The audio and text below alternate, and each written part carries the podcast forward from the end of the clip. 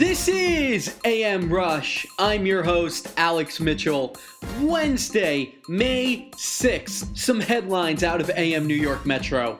A new rare disease linked to coronavirus is now threatening children in New York. But in some brighter news, a new Dare to Dance contest is offering cash for videos that are going to bring dancers together while social distancing. And some sports news in the National Football League. Veteran running back Frank Gore is signing with the New York Jets, coming from the Buffalo Bills. We're going to talk to AM New York Metro sports editor Joe Pantorno about that. But first, let's talk about that story about a new disease threatening kids in New York.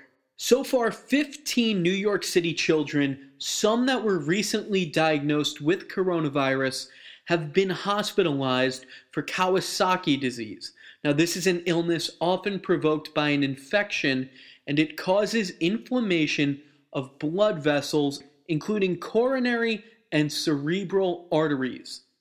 And in Mayor Bill de Blasio's Tuesday coronavirus briefing, he said that the city has put out a health alert to notify healthcare providers about the new condition so that it could be reported immediately to the Department of Health so that the city could identify what's going on quicker.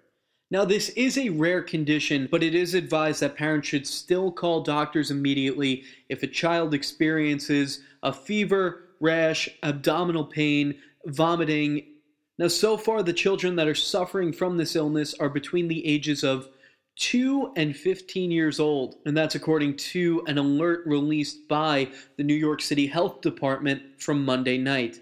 And the cases of this span back to mid April. Some news on the lighter side of things dance groups and choreographers have a chance to win cash for submitting videos to this year's dance parade and festival. So this is called the Dare to Dance Challenge, and anyone who's going to participate is asked to submit a one minute original video that's going to bring dancers together through technology while still social distancing. So if you want to do this, the deadline is tomorrow, May 7th. Winners have a shot at $1,000 for first place, 500 for second place, 250 for third place. Your video will be shown at the 14th annual Dance Parade and Festival, which is going to be held digitally this Saturday. If I get enough encouragement on this show, I will make my own video and submit it, and I will show all of you. And I'd also like to apologize in advance that you're all probably going to see me dance. Besides the point. Okay, now we're going to talk with AM New York Metro sports editor Joe Pantorno about the Jets' newest pickup in the backfield, Frank Gore, coming over from the Buffalo Bills. He has some thoughts on what this means.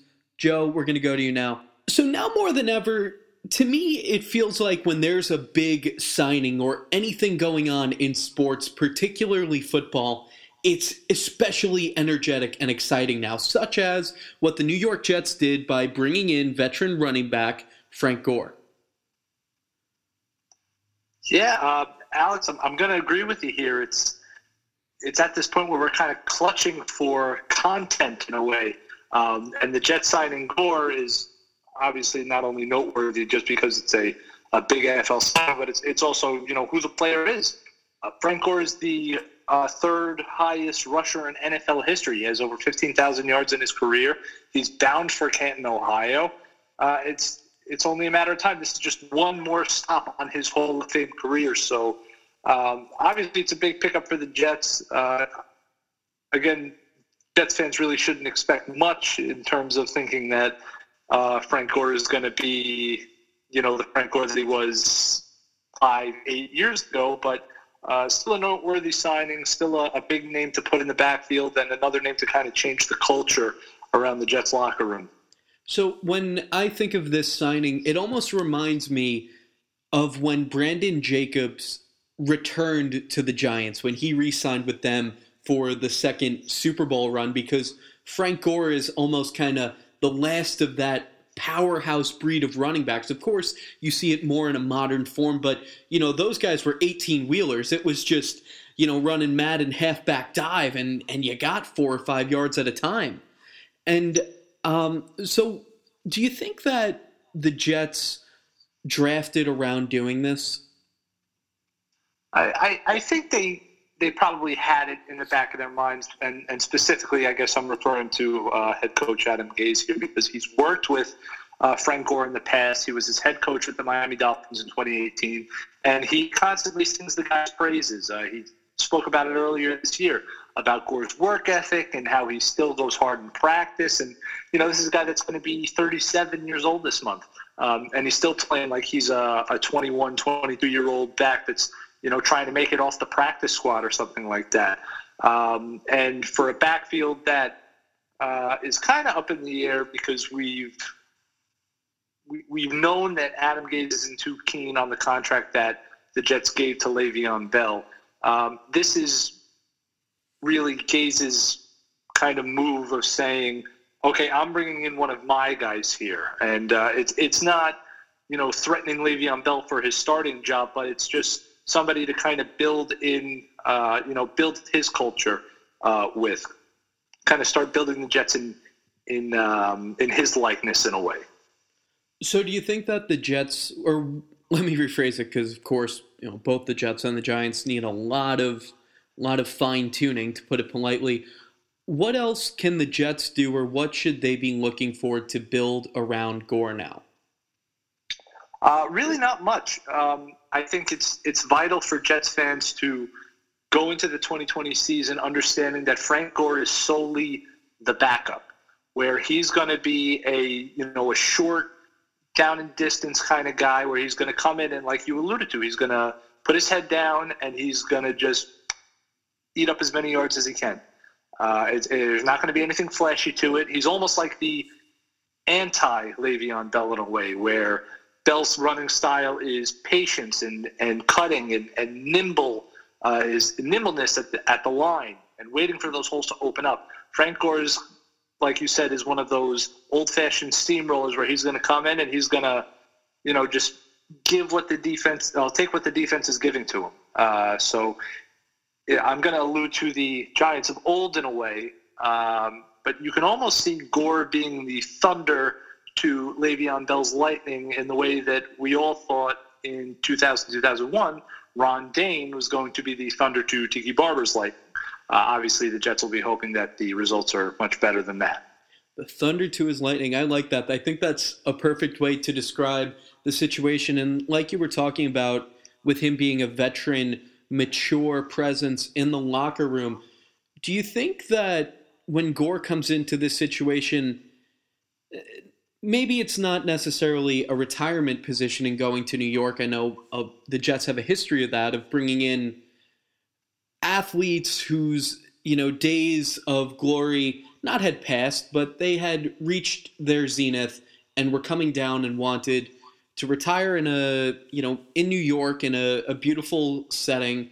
But do you think that Gore has a little more on his mind in a sense that he thinks that he could squeeze out a championship with them? Uh, it would take an awful lot, and the Jets have a ton of work to do really to enter that championship conversation.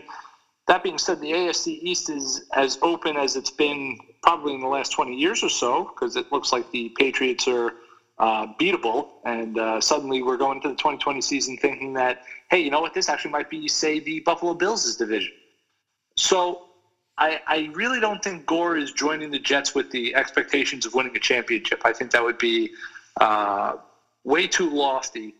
But I think Gore is brought in to kind of show that, hey, I can still do this, number one.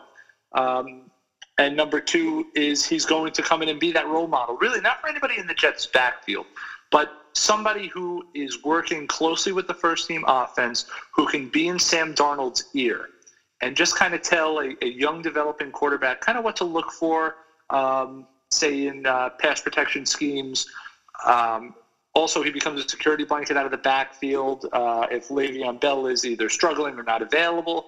Uh, so obviously that provides vital depth should um, you know the unspeakable happen in a way. Um, so really, I think it's it's the Jets trying to mark off a couple of boxes to move in the right direction, but it's not really finding that final piece or two for a championship puzzle. And as I referenced earlier, it seems like that's what the Jets do when they sign a big name. It's someone who was a big name five seasons ago, even more. Uh, you look at Brett Favre, LT. Uh, who are some others? You must know. Uh, Chris Johnson is one Oh, uh, that also comes to mind. Um, yeah, you know they they do have a tendency to do this, and um, and, and you know I've said it for years, and I've said it for years because my father has said it for years. In a way, the Jets are the Mets of football, where whatever can go wrong will go wrong, or their big moves are signing players that are, you know, just a little bit too past their prime. They're not past the expiration date, but uh, you got to get them in the oven if you if you want to cook it. That's the perfect way to look at it. Uh, I hope you enjoy your Cinco de Mayo because we're recording this the day before since we're on the topic of cooking. And uh, get a margarita for me. We could all use one. Um, uh, Joe, before we move on, any final thoughts on the Jets pickup on Gore?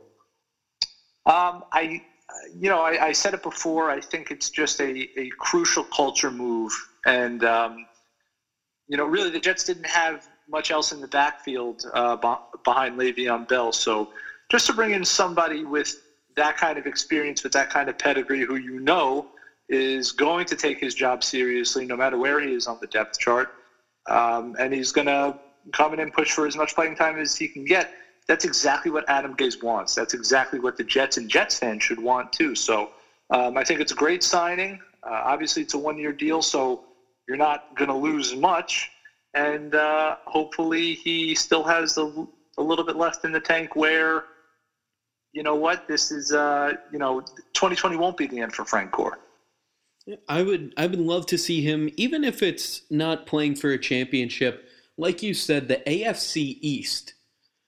You know, it's like ding dong, the witch is dead. Tom Brady's out of New England. Who knows what's going on with Belichick up there? It really is an open game, and you've also just taken a veteran presence from an interdivision rival to now play for you. And even if he's not, uh, like you said, he's going to bring more, it seems, to a mentality to the Jets than anything. Of course, you put him in a clutch situation, he's likely to come up big, but he also knows about what Buffalo is doing. So, in addition to having something that could push you over the edge against New England, you now have another adversary within your division not as formidable because their running back knows what they've been doing. And you can almost imagine that he's going to help Gates, Gase coach around that. Right, and, and for the first time, really, in a long time, it's not going into a season with blind, unreasonable optimism. You're suddenly going into a season with legitimate hope, where you're not sitting here wondering, okay, well, you know what, if Tom Brady gets injured and Bill Belichick uh, has a falling out with ownership and the Patriots lose half their offensive line and uh, you know, their defense forgets how to rush the passer. Well, then the Jets might have a chance if they somehow win nine games with a roster that should really be winning five. Um, suddenly, it's the AFC East is anybody's division. Uh, the Jets are in the process of rebuilding um, as legitimately as they have in recent years. So again, it's I, I want to say this with, with cautious optimism because you don't want to put uh, the cart before the horse in a way, but there's a reason for hope and legitimate hope heading into 2020. So you'd like to think that maybe say looking back next year, Jets fans can look back and say, hey, you know what, Frank Gore was a it was a really big signing. It might not move the uh, move the meter much on paper, but you know what, he was huge for us. So um, you know hope away, Jets fans. It's all right, especially in times like this. And again, that was AM New York Metro sports editor Joe Pantorno. And that's where we're going to wrap up AM Rush today. Once again, I'm Alex Mitchell. Thank you for listening, New York. You are the best. We're going to get through this. Stay tough, hang tight. The week is almost over. Find something to bring happiness to yourself and the people around you. It's so important now. Thank you for listening, New York. And remember, wash your hands.